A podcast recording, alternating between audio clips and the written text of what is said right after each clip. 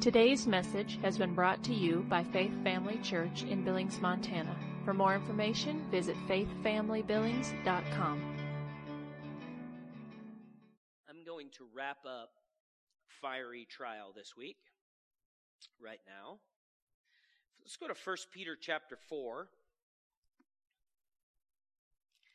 I've been doing a little bit of uh, expository preaching.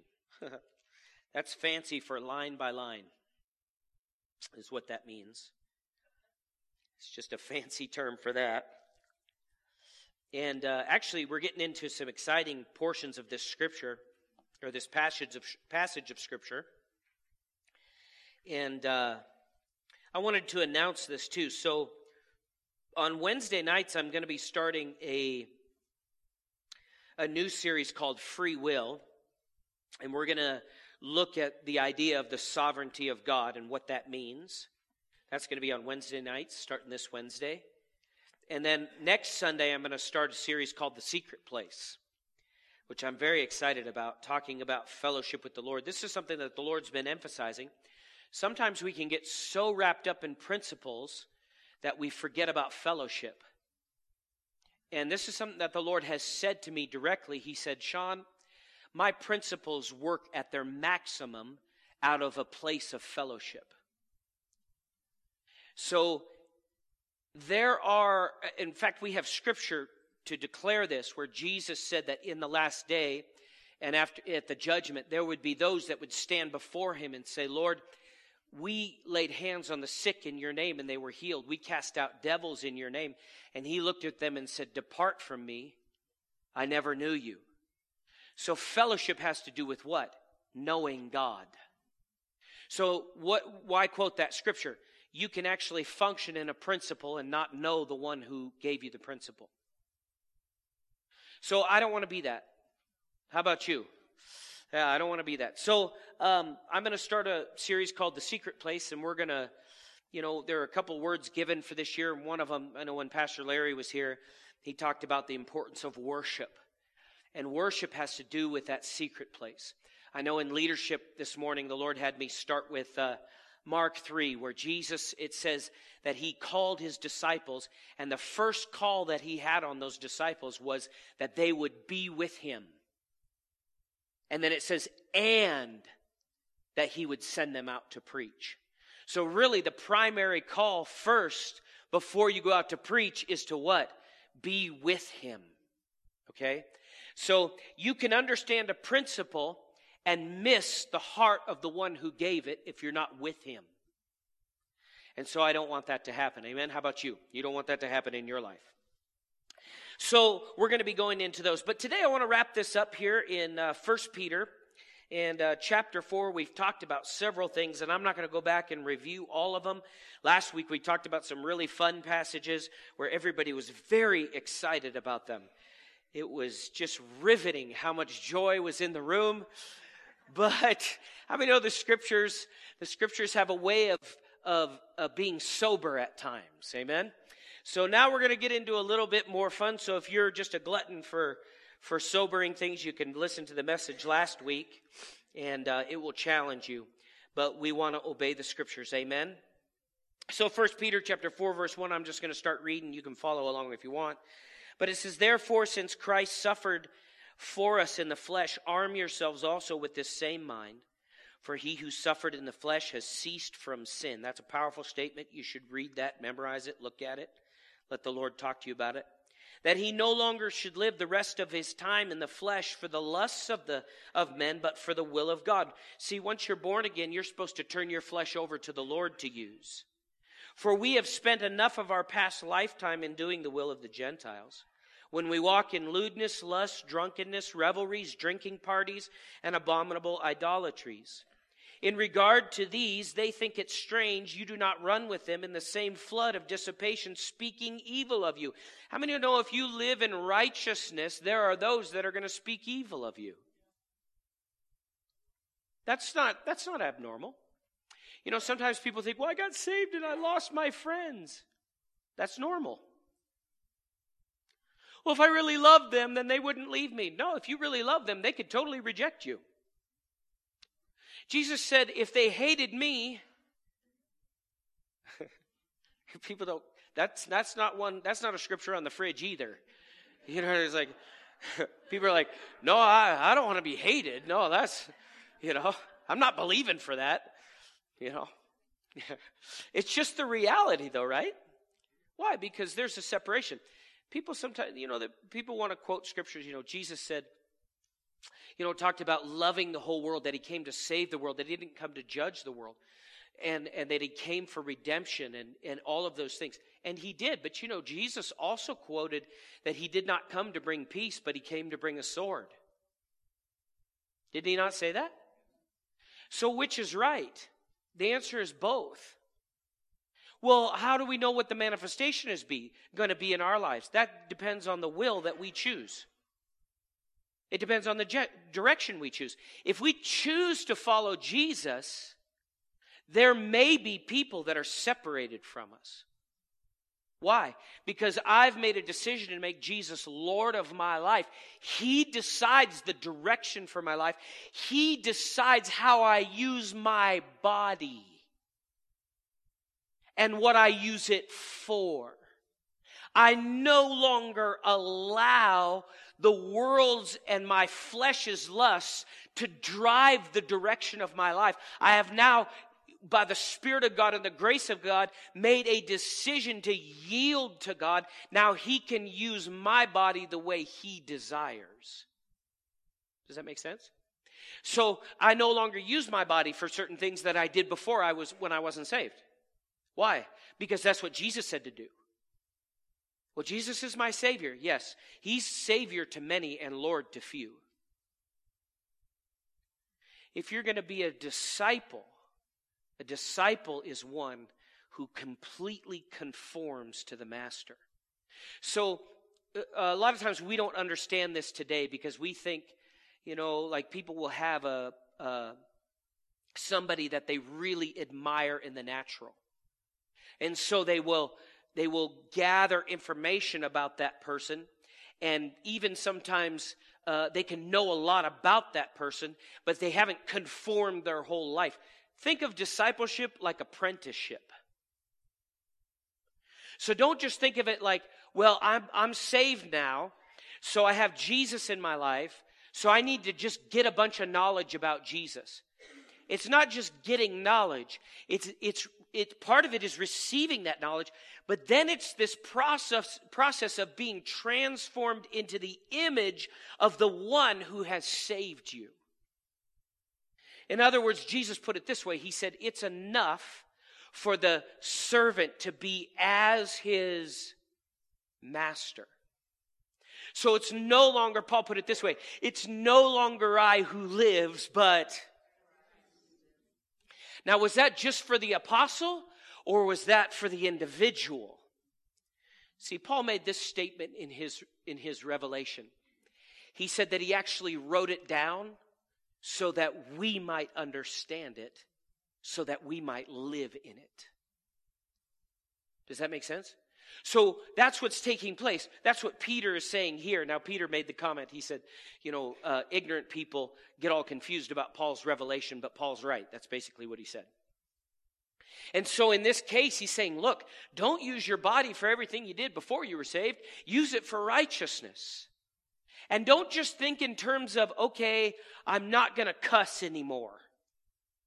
How many have ever done that? You, you just think in terms of, okay, I'm just going to be moral. I'm just, I'm going to be, well, morality, holiness is a part of that, but it's more than that. You are now an advocate. You're an ambassador for the kingdom of heaven. So the manifestation of the kingdom of heaven that you saw through your master Jesus should now be the expectation of you, his disciple, in your daily life. You begin to do as he did. You begin to follow the principle that he stated when he was here on earth. He said, I only say what my Father says. I only do what he shows me to do. And you begin to live out, walk out, and express the nature of heaven that now lives in you. See, salvation, and many, many times people don't realize this, but it is the revelation of the epistles. Salvation is not just a ticket to heaven when you die. It's not just the open door that once you pass through the veil of this life, the natural, you step into the next, which is the pearly gates of heaven, where you go and see the Father God. It's not just crossing out of this life and not going down, but going up. That's definitely a part of it. But what it is more than that, it is not only heaven out there, but it is heaven being received here. The Bible says that if any man be in Christ, he is a new creation. All old things have, and all things have become new, and all things are of God. Verse eighteen in there, Second Corinthians five, seventeen and eighteen. All things are of God. So where is that? That's in your spirit. So when you're born again, you know, people say, this is a quoted verse. You say, you haven't got to your passage. I know, but we're in a good flow here. Are you learning anything? Praise God. The scripture says this, if I can go back to it. The power of life and death is in the... How do you get saved? Confess with your... And that's the power of life and death. That same principle that gets you in the door through faith, through the door of faith there, by faith, you can use it with the other promises. You can use it with the other promises. The, f- the first one is the most important. Obviously, b- getting saved is pretty important, wouldn't you say? Wouldn't you say that's the greatest miracle there is? Absolutely. But then after that, what else is available? There's still life and death that we're looking at. Because in the Spirit, there's constant flow here on earth between, there's flows of two things. The enemy's flow, which is death, and God's flow, which is life. It's constant, constantly flowing. And we can have either. Let's agree with the Lord, amen? So if you're if you're having a condemnation try to come on you, you can say, I'm the righteousness of God in Christ Jesus. And what takes place?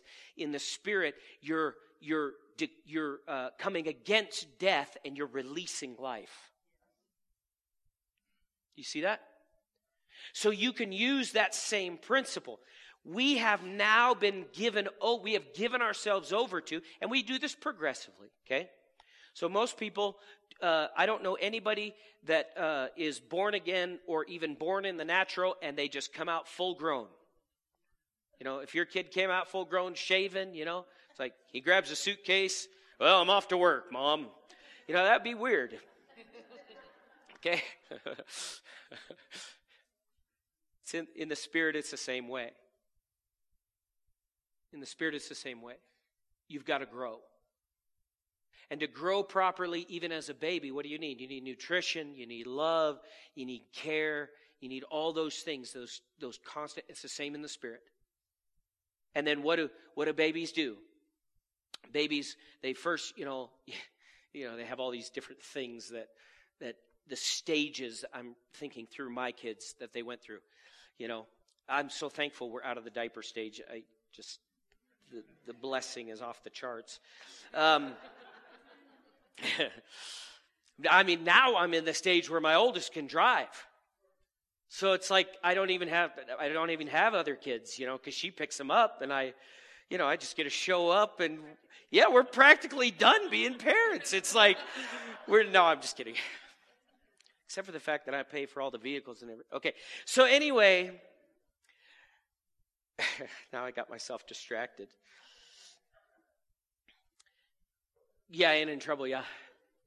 No, babies, you know, they'll, what do they do? They kind of, they'll roll over first, right? Is that one of the first things they do? Little babies. They lift their head, you know. You see a kid lift their head, you know. Then they roll over and parents are like, oh, they rolled over, you know. And in the Spirit, as a pastor, when you have a true baby Christian and they roll over, it's like, oh, hey. You know, it's like. Then me and Heidi are like, okay, walk to Heidi.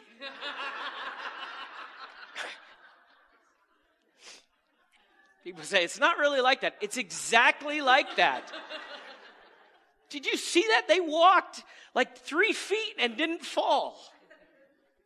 You know, and that's the way it is spiritually. So we, we develop in these things.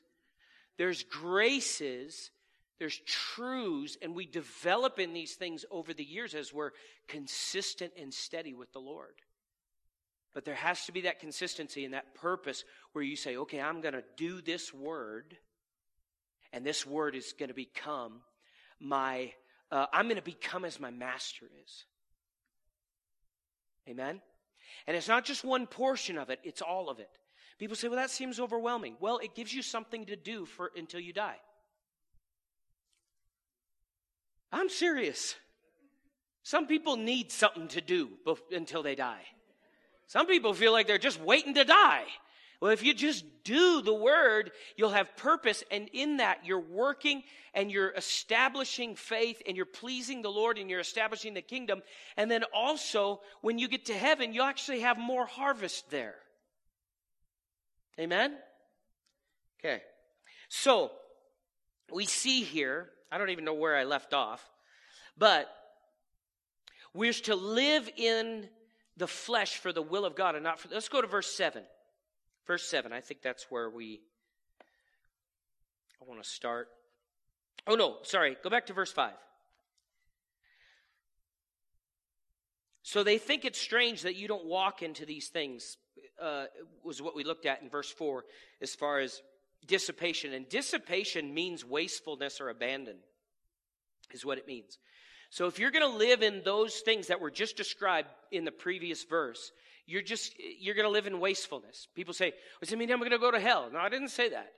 It's just you're going to waste what God's given you here. Okay? And so sometimes people don't like to hear that, but it doesn't really matter. I didn't write the Bible, so it just is what it is. And we live in a culture. Actually, you know what the truth of the matter is? The same the stuff that's going on today has been going on for thousands of years. We just think it's so big because we're here. If we would have been back then, you know, people, you know, you see d- different sins, different things, all these different things that are going on in the earth and even in the church. They were all going on when this Bible was written. You know what I mean? They were all going on back then. So we need not let the enemy get us excited about that kind of stuff. Verse five, they will give an account to him who is ready to judge the living and the dead. Will we give an account?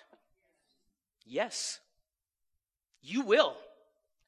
I heard uh, Lester Summerall said this years ago. He said, I live every day for the day that I stand before the Lord. Well, that'll keep you focused. Because you know I'm going to stand before him. Sometimes people think, well, you're just trying to put fear in me. I don't have to. You're going to stand before the Lord. Now, I don't think you should respond to that verse out of a terror of the Lord in the sense of like a, a fear of him. But I do think you should respond to it out of a reverence and love for him. Realizing that the Lord is with you wherever you go.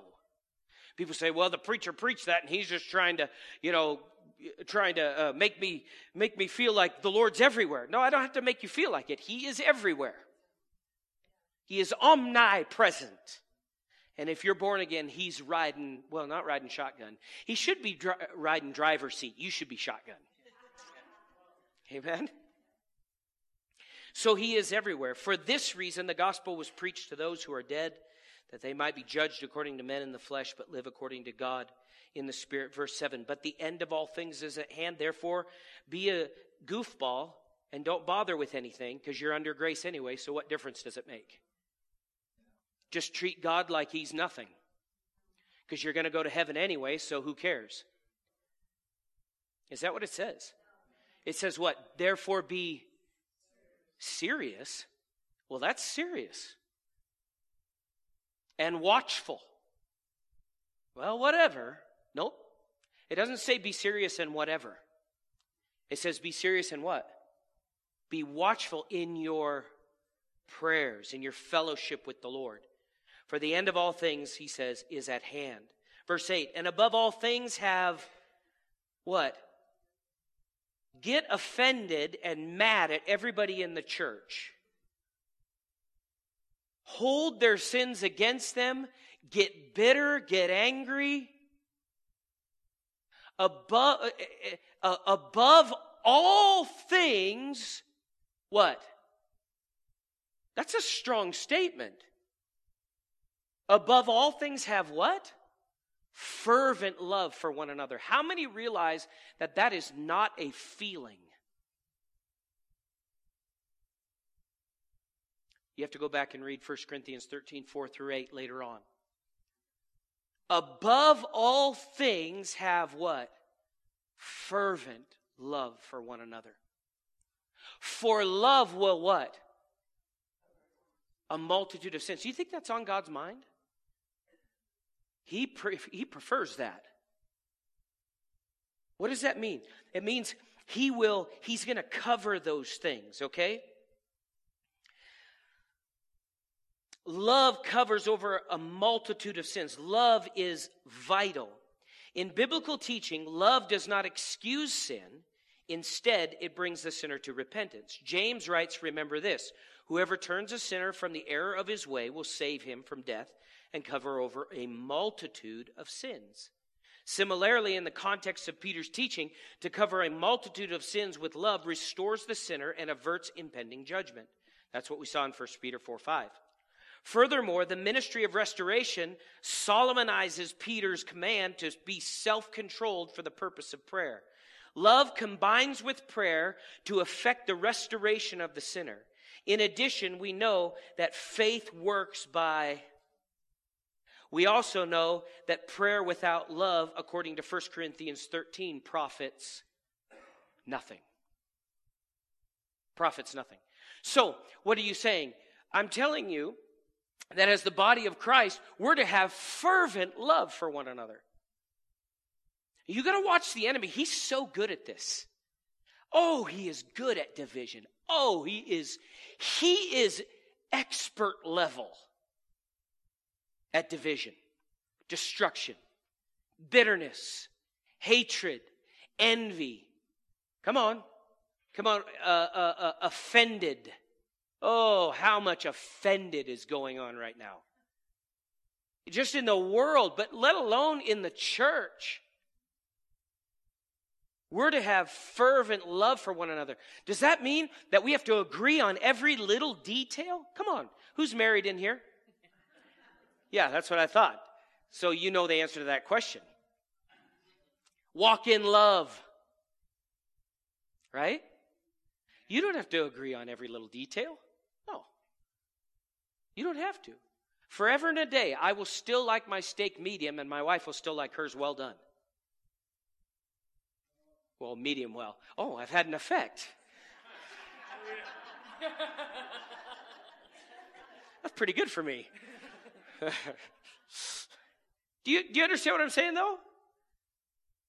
We, we need to have fervent love for one another. Fervent love. Well, and, and you got to watch it, because people will speak and they don't even realize it. They're trying to create division.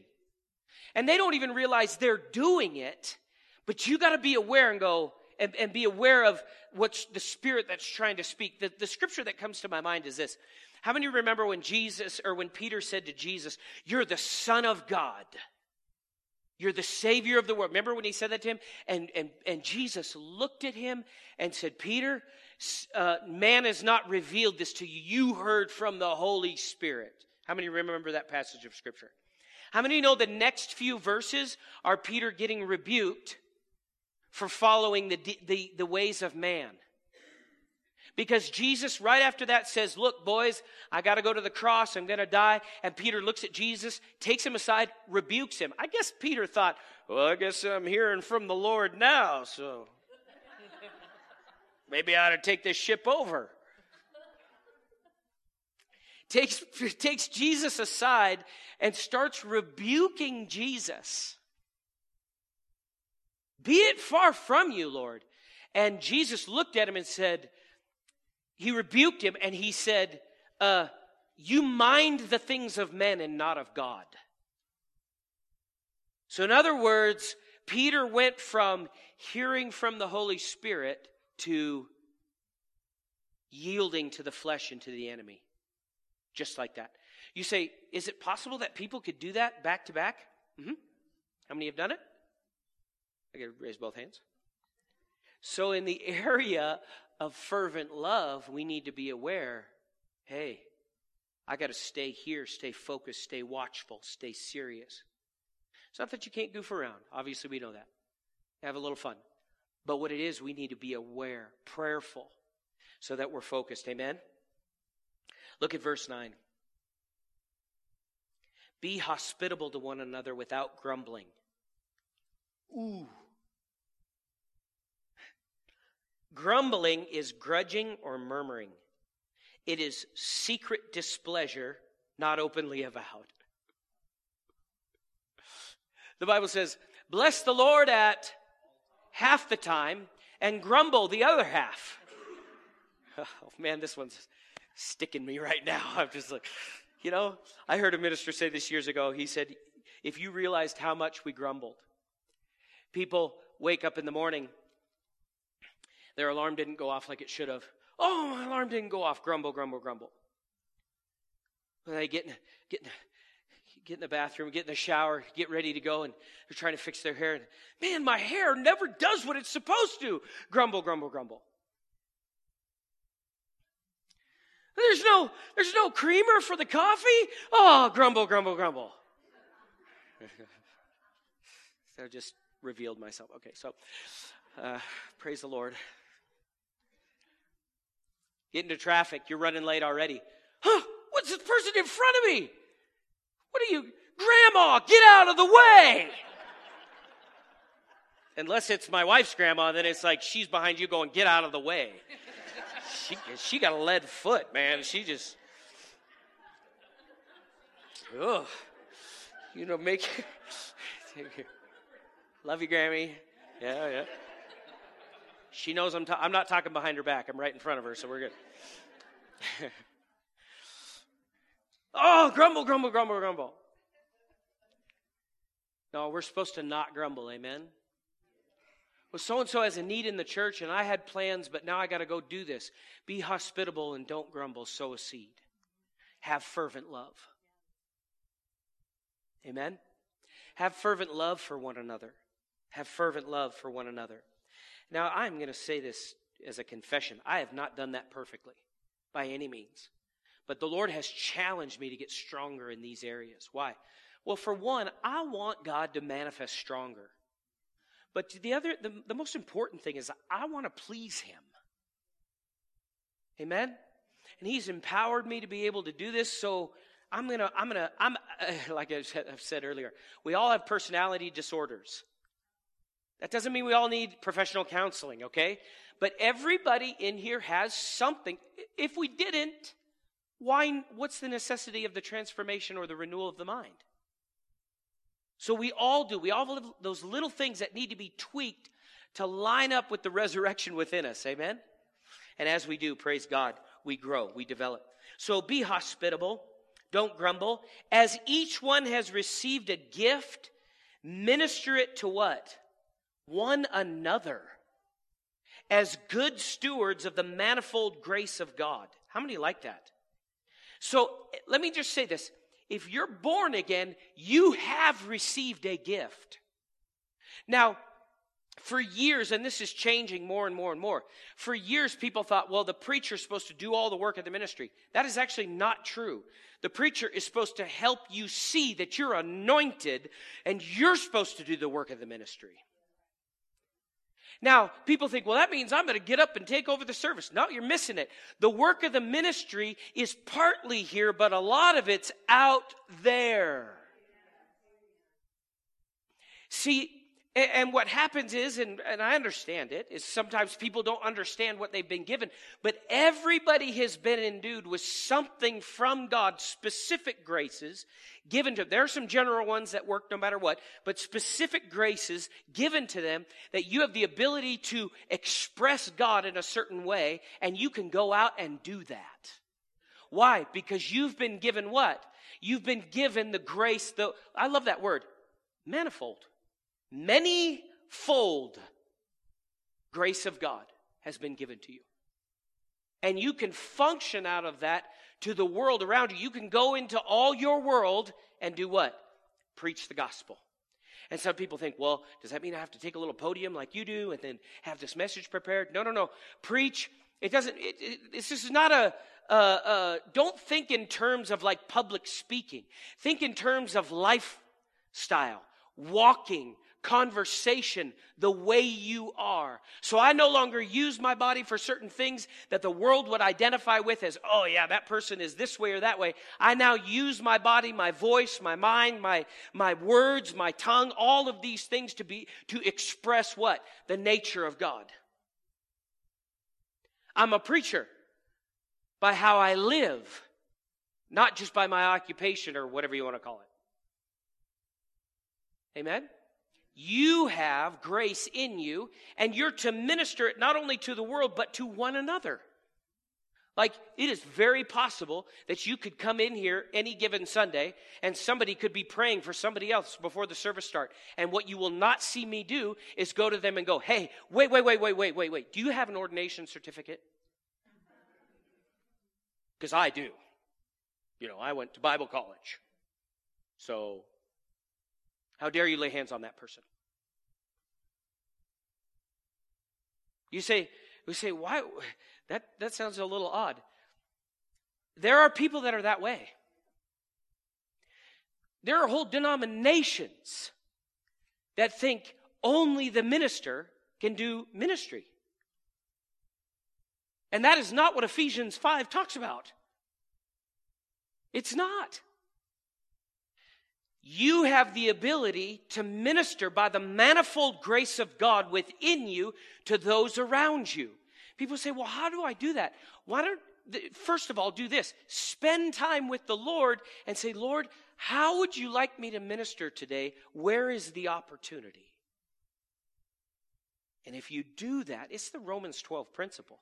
Every day you wake up and you go, my body is not my own. It's yours, Lord. It's a living sacrifice. I worship you with it. Go ahead and do what you want to do. And if you keep that antenna up and you're open to the signal at all times, I could, guys, I could have, I could stop the service right now, and I bet for two hours I could have people come up and give testimonies of people who have been ministered to. And I, that probably wouldn't be enough time for all of them or what God has done. Marianne was telling me last week, was it last week? That you were ministering to somebody at your work who was a, she was a Wiccan. And she ministered to her for a while at her work. Now, she was diligent. She had to record everything so she couldn't get in trouble, you know, because she's the boss. And she's sharing truth and scripture with her. But see, you may not know that, but what is she doing? She's ministering in her world. Why? Because I don't work there. What if Marianne said, I'm going to call my pastor and have him come talk to you? I'd probably say, no, you're not. You're going to do it yourself. Especially if you know how. And she did. She ministered to her. So you have manifold grace to go and be.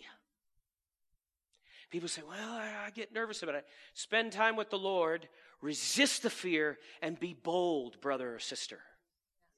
Be bold in your Lord. He will not leave you hanging. Even if you start to gargle in water, just go, Jesus, and he'll pick you up. Okay?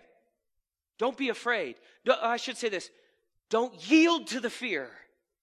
Be bold. People sometimes say, I don't want to be a street preacher. You don't have to, but you should go out on the street and do it sometime. Well, it's just not my personality. Do we really have to go there? Even if it's not, I think you should do it just to prove you can.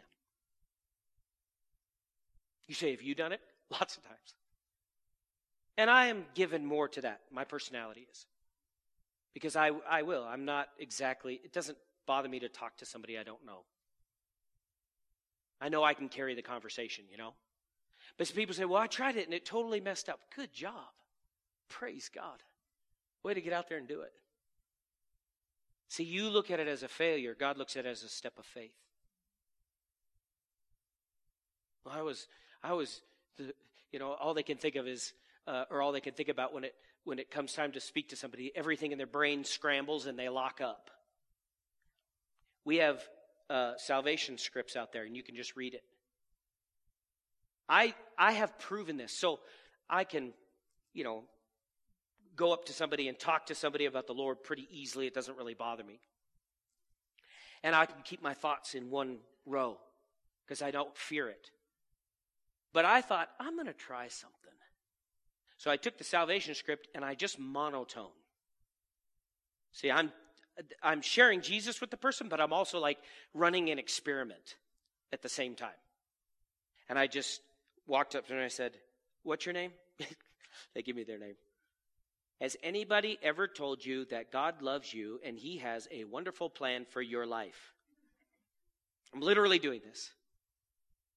And you know, I got through that portion and I look up and they're crying. Here, let me tell you why. It's not because I was so monotone it was hurting their emotions. The Lord is the power. I lay hands on people for healing. They get healed. I feel nothing. I wish I did.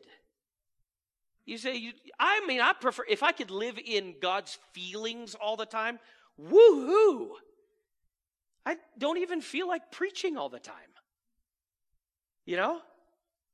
But that doesn't matter. It's about obedience to the Lord and me giving my life to him, amen? And turning my life over to him. I laid hands on somebody one time and for healing, they came for healing, and I prayed over them, and I just, you know, I just thank you, Lord, for, and, and sometimes in my mind I'm going, Lord, I don't feel a thing, but I know your power's flowing into them. This is going on inside my head. So I, I lay hands and pray for them, and, and they, they look at, this has happened so many times, they look at me and, you know, their eyes, they have tears or whatever, and they're, they're like, ooh, the power of God is strong, and I'm going, praise the Lord. No, it wasn't me. You know, I'm just that conduit, and so are you. You have graces in you. Speak as of the oracles of God. That's what he says. Verse eleven, we'll wrap it up right here. If anyone speaks, let him speak as the what? Oracles of God. You are an oracle of God. You're a walking oracle. You know, don't think of all the movies you've seen about the oracles. Think about the fact that you are, you say, how can that be? Because as you spend time with the Lord, he in he puts his words in you through the written word and by the Holy Spirit. And then as those words and that fellowship takes place, the germination, the growth of the Spirit of God within you, you then become what? An oracle of God. You then release him where you go. Sometimes it's just the ministry of presence. His presence in you being around someone else. Amen?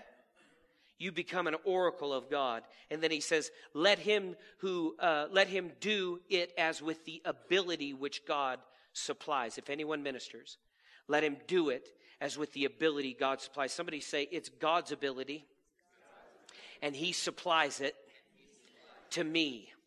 Now watch this, that in all things God may be glorified through Jesus Christ, to whom belong the glory and dominion forever and ever.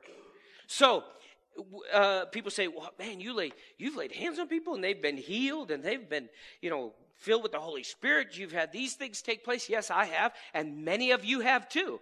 But who gets the glory? Both, yes, you're right. The answer is yes, all of the above. Half of you said God, half of you said Jesus. The answer is yes. Who gets the glory? Who gets the honor? We don't go, ooh, I just was an oracle. Did you see that? Look, I think I'm probably supposed to pastor this place. I just gave a word. And that person cried for like three hours.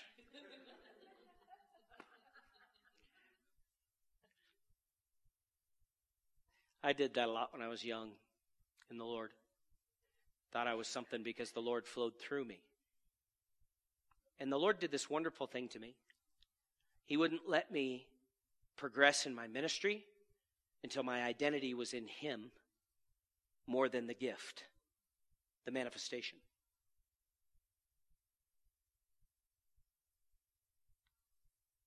It's a humbling thing. So now you lay hands on people and say, whew, man, good one, Lord. Glory to God. And people will. the more the church grows and develops in this, people will try and make you God in their life. They will. It happens. That, you, that you're now the source. You got to watch it, because your flesh is like my flesh. It deserves a good burial every day. You had to wake up and have a funeral. Having another funeral today. Who's died? My flesh. I lay you to rest today. Amen? Would you stand with me, please? Praise God.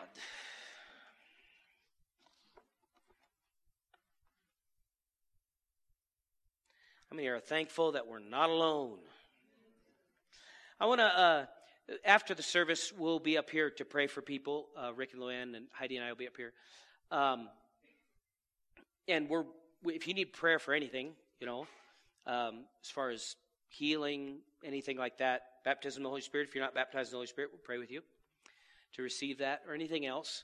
But uh, what I want to do right now, every every head bowed, every eye closed, I just want to make sure uh, that everybody is uh, in right relationship with the Lord. Um, and so if you're here today and you you need to know for sure, well, it's one of two things. Either you've had a relationship with the Lord and you've walked away. I'm talking about you've you've rejected him. I'm not talking about like you've made a few mistakes along the way. That's not what I'm talking about. Or you've never given your heart to Jesus. You've never uh, said, Lord, you're my Savior. You're my, I believe you're the Son of God. I've, I've never done that. On either of those occasions, I want to pray for you. And all I'm going to ask you to do is just raise your hand where you're at. If that's you. Yes, thank you. Is there anybody else? You need to give your life to the Lord or rededicate, one or the other. Ushers, if you could help me, just let me know. Thank you. Okay. Well, I know we've had one respond. Praise God. So I want everybody to pray this prayer with me. And you can just follow after me. And as we do this, the Spirit of God will come and change your heart. So if you just repeat after me, Father God, I come to you, needing you. I need a change. I need a change of heart. And I realize that today.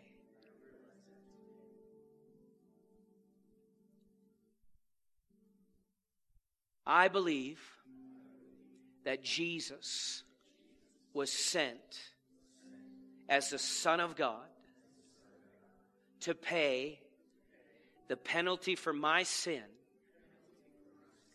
and my separation from you, Father.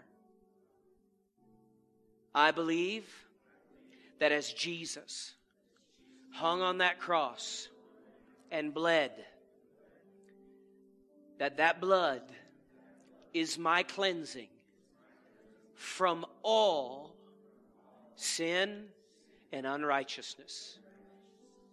I receive Jesus into my heart right now. I believe that the power of the Holy Spirit is changing me. I am becoming and have become a new creation. Everything old is passed away, and all things have become new and are of God. I am born again. I'm a child of God. When I leave this life, I will go right to heaven to be with my Father. As I live here on earth now, I know that the Spirit of God resides in me. And I give my whole life, my whole body over to Him for His use. In Jesus' name, amen. Amen. If you prayed that prayer with us, uh, if you were one that responded, we'd love, Heidi and I would love to pray with you. And then we have a New Believers book here, and also a Bible. There's also a card here that says, Welcome to the Family of God.